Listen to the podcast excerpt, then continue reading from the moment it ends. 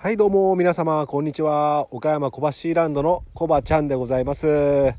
この番組では U ターン酪農家のコバちゃんが酪農を息抜きしながら生き抜くそんな話を牛乳に見立てて毎日一杯お届けしております。たまに雑談したりゲスト呼んだり毎週月曜日はミュージックトークしたりしております。ミュージックトークの今週じゃなくて今月のテーマはえーと、雨の日に聴きたい曲でございます。番組で流してもらいたい曲ご意見ご感想などなど番組概要欄から G メールもしくはインスタのダイレクトメッセージまたはストーリーズから受付しております。あなたからのお便りお待ちしております。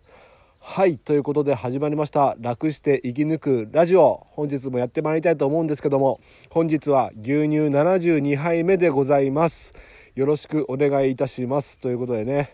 いや今日もなんとかいい天気で、まあ、気温がね岡山県僕が住んでる地域では今さっき見たら牛舎の中が22度ということでね、まあ、まだまだ、えー、過ごしやすい、えー、天候というか気候ではないんでしょうか、まあ、ただね今またあの育成のあの 斜面のあの放牧してるところに来てるんですけどもやっぱ日向にいるとねやっぱり暑いですねうん。ということでね、えー、早速ですけどね本日の一杯をお届けしていきたいんですけども本日の一杯はですね、えー、大谷先生にいろいろと教えてもらったということでちょっとこのこの一杯の題名がちょっと適正かどうかちょっと今即興で決めたんでわからないんですけども実はねあの昨日からあのー、4月からね新しく、えーと、農祭の南部家畜診療所に、えー、移動して来られました大谷先生というね、えー、獣医師さんの先生に、えー、ちょっと金子先生がお休みになってたんで昨日ちょっと食いが悪い、えーと、貫入期の、えー、分娩前20日前ぐらいのこうクローズアップ期に入った子がちょっと食いが悪いなと思って、えー、見てもらいました。で昨日はちょっと初対面だったんであのちょっとラジオ出てくれよ出て出てくださいよとは言えなかったんですけども今日ちょっとね聞いてみたら快くねラジオのことも楽して生き抜くラジオのことも知ってらっしゃって いいよっていうことで出ていただきました。えっと、結構ねやっぱいろんな先生のお話み皆さんね違った角度でお話ししてくれるんで非常に参考になりました。えどうも大谷先生どうもありがとうございました。ということでねじゃあ早速ね聞いていただきたいと思います。え岡山小橋ランド楽して生き抜くラジオゲスト会でございます、えそれではお楽しみください。どうぞ。はい今あの大谷先生にえーと、貫入期の牛の治療に来てもらってるんですけどもすいません大谷先生、はい、に2度出まして昨日あの来ていただいたんですけどもありがとうございます。いえいえどういたしまして。一応あのこの子ちょっとクローズアップ期に入って、はい、食欲がなくなって昨日見てもらったんですけど、はい、今どんな感じの状態ですかね、まあ、昨日体温40度に40度2分で、はい、まあ、乳房炎はない状態で、はい、左右の肺から、まあ、それな音がするんで肺炎って診断して、はい、まあ、昨日、まあ、肺の充血を取るために校長食塩を打って、まあ妊娠中の牛だからまあデキサみたいな流産するような消炎剤は打てないからああそっかそっか。グルノキシみたいな、はい、N 精度の強力な消炎剤を投与したところ、はい、今日解熱して8度5分で、はい、昨日より肺の音もだいぶ荒かったのがだいぶ収まっててまあ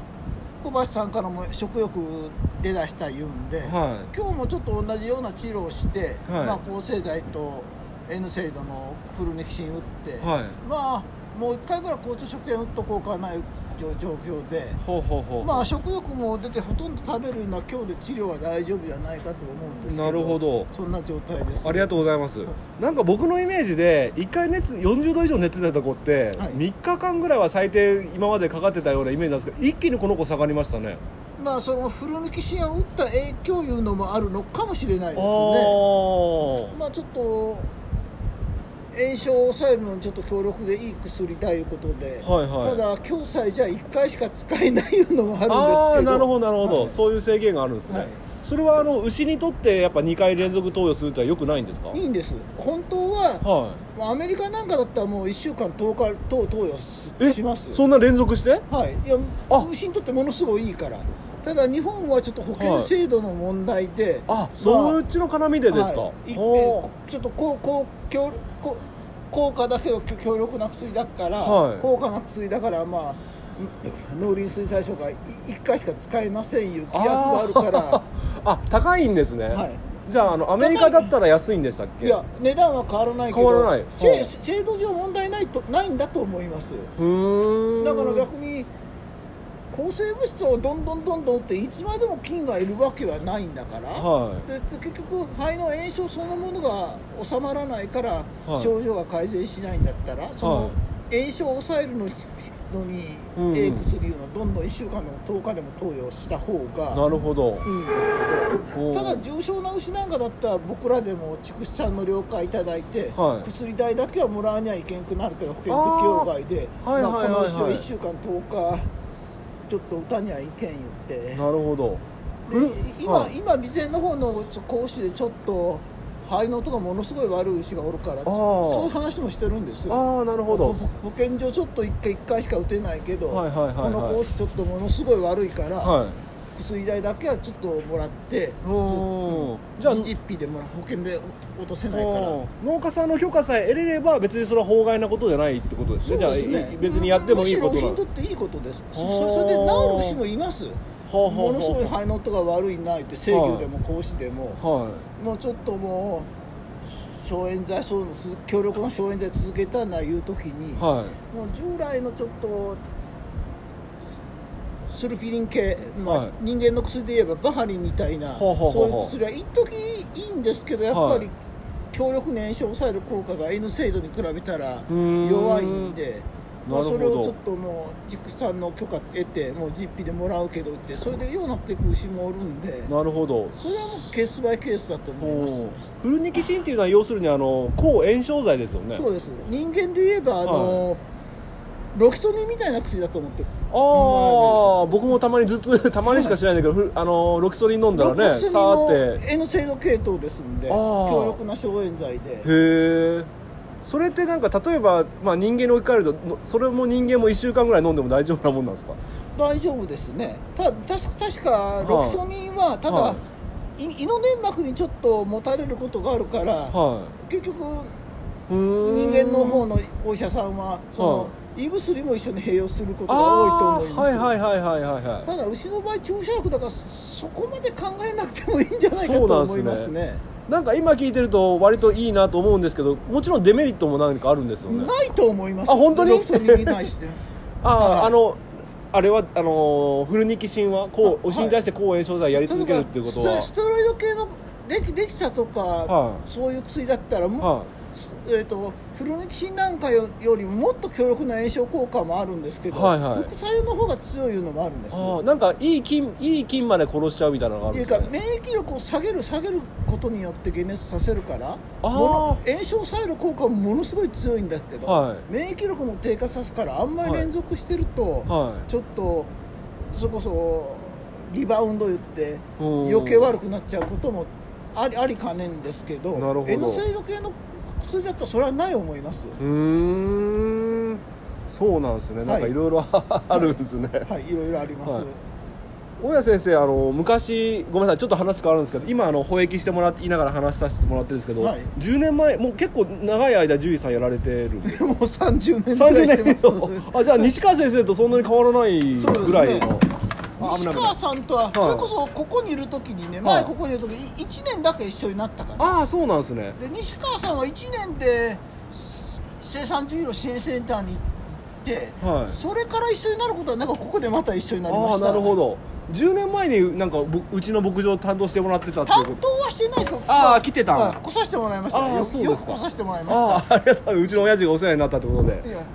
手術もさせてもらったし いろいろ。難産も対応させてもらいました。なるほど。どうですか？なんか久しぶりに来てなんかイメージ変わりました？ただしょっちゅう来てないからああそうかそうかそうか。10年前ですもんね。小林さんに代わってからどうなったかまではちょっと僕もああ、ただあの頃より病気で通う頻度は少なくなったような気もするんですけど、ね、そうですね。おかげさまで病気まああるにはあるんですけどね。昔はお父さんの代で、はちょくちょくよう来させてもらった気がするんですけど 今息子さんになってから、まあ、来るには来るけど、はそう頻繁に来ることも少なくなったからいい方向に行ってるのかななってればいいですけどね。まあでもまあ。感じるんですけど。まあ種が止まらなかったりねいろいろトラブルはあるんですけども、はい、そうかでも本当にすごいなんか初めてあの頃は、はい、塀の手術もちょくちょく小橋さんのところでお父さんあ本当に？あったと思うんですけど 今ほとんどないですよね。塀はね周産期の塀はないですけどたまにあのもう本当に文面後300日とかでたまになったり食体食体後のねよくないな。うん、でも見ててなんかあのやっぱりあの一本つなぎにしてて当食しやすい状況なんじゃないですか。で、はい、こういう今見てる子みたいに、はい、急に食欲がなくなった子の隣の子が元気バリバリで、はい、当食をいっぱいしちゃって変異になったみたいなそういうふうなことが考えられるなって僕は思ったんですけど。あありますね一気に何でしょう、ペーハーが下がるんですかね。配合を食いすぎる一気に食いすぎると。それはある思います、はあ、でそれがそのままペーハーが下がって、まあ、消化もちゃんとされずに第4位の方に流れ込んであれですか？ガスが発酵するみたい異常発酵してみたいなのがあるんですか？大いに考えられます。はははだからそれを僕は観察不足というかね夜中のうちにほら一頭食欲なくなって隣の子が全部はっくっちゃうとか。そういうのもごめんなさいあったと思う食防止用のなんかをやっぱりつけた方がいいんですよね。ちょっと一工夫になってくるんじゃないかとは思います。なんかねその一長一短というかそのそれはそれで自由度もなくなるじゃないですか、はいそういうのも考えるとどうなんかなとかね、ただまあ手術して治ってるならまだええんかなって。案外そんな周産期以外の時の変異で、はあ、変異になる時期に変異になるしいうな手術して治りやですけど、はいはいはい、変異にならない時期になる言ったら、はあ、ちょっとねああちょっと今牛が暴れてます。はいはいはいはい。分かった分かった。もうちょっともうちょっと。もうちょっと頑張れ。治りづらいの治りづらい、うん、ああまあでも治りづらかった子もいます、うん例えば変な話生後6か月頃こうして変異になるやつもおるんですよそうなんですね。そんな数はない。そうなんて少々治らないからな。ああそうなんですね。なんかおかしいなおかしいな便がな変異だ切ってみたら確かに変異なんだけどじゃあってはい終わりましたいうふうにはならないなあでもでも確かに途中でなった子ってあの100%回復してるように思えないです。なんかぼやっとしてる感じがします。それもあると思いますちゃななんだろうやっぱりおかしくなっちゃってるんですかね。その手術が成功失敗とかわけじゃなくてその時期になってるってことはなんか回復が遅くなる、まあ、変異の手術言ったらまあ、はあ、右右に上がったり左に上がったものを大体固定して、はあ、るだけで実際変異が治ってる方もう変異は治らないでガスが溜まって、上がろう上がろうとするの固定してるから上がらないで抜けていってるから一見ようなってるところがあるんですけど、実際そうなってくるとそのあ300日産んで300日も経った牛ったらもっといろんなものがあるんじゃないかな思うんですよそういう。ああなんか他の要因が、はい、例えばガスが溜まりやすいようにそもそもなっちゃってるとか。そうそうそうそうだと思います。消化器官がもうちょっと弱ってるとか。とそこでとりあえずまあ手術して固定したらとりあえずガスがたまらないように通過してるから、はい、餌を食ういうことにはなってるけど、はい、やっぱりその根底となる原因まではその手術で改善できないからうんまあその今小橋さんが言われたように、うん、なんかもやっとしてる状態がああやっぱそういうのが何かしらあるのかもしれないですね。はいそうかありがとうございます。じゃあ今保液が終わりましたんで、はい、先生またあの来る機会があればいつも金子先生とか西川先生にあの あのラジオ出てもらったりしてるんですけど、はい、あの今日はこのこの辺で、はい。まあ、機会があったらまたままた詳しく聞かせてください、はい、ありがとうございました。はい。はい。ということでお聞きいただきました。えっ、ー、となんとかね40.2度だったかな。熱があったか。今日はね38.5度まで下がったということでねえー、よかったなと思って、まあ、明日からはちょっと様子見で、えー、対応させていただきたいと思います。大家先生どうもありがとうございました。まあ本当にね結構やっぱり30年もね獣医師さんやられてるってことでやっぱりお詳しいなと思いました。いろいろとね、えー、ちょっと結構掘り下げた内容を話していただいて、え大変勉強になりました。ありがとうございました。あのやっぱり地域によってねその処置の仕方であったりね若干はもしかしたら異なるのかもしれないんですけども、まあ、割とね具体的な治療の方法とか、えー、変異のことですとかねいろいろと教えてもらって、やっぱりあの周産期の変異よりかはやっぱり周産期関係ない時になる変異の方がやっぱり厄介みたいですね。うん、実はね今日見てもらった子も周産期じゃない時に変異を起こしてる子でやっぱりちょっとねぼやっとしてるような感じなんですねだからちょっと分娩したらねちょっと病気になるんじゃないかってちょっと少しね不安ではあるんですけどもちょっと今後もね、えーと、注意してね観察して対応していきたいと思っております。ということで、えー、またえー、っとあのあとねえー、今日発情してる子ちょっと収録してる最中にわーわー泣いてる子いたと思うんですけども発情してる子がいて来週ね1週間後に、え、受精卵移植をしようと思っております。ということでね、えー、と一応、まあ、念のためにイソジンをね入れて子宮の状態を良くするとそういう処置をもしてもらいました。大谷先生今日はどうもありがとうございました。ということで今日はこの辺で終わりたいと思います。今日の一杯お味の方はいかがでしたでしょうか？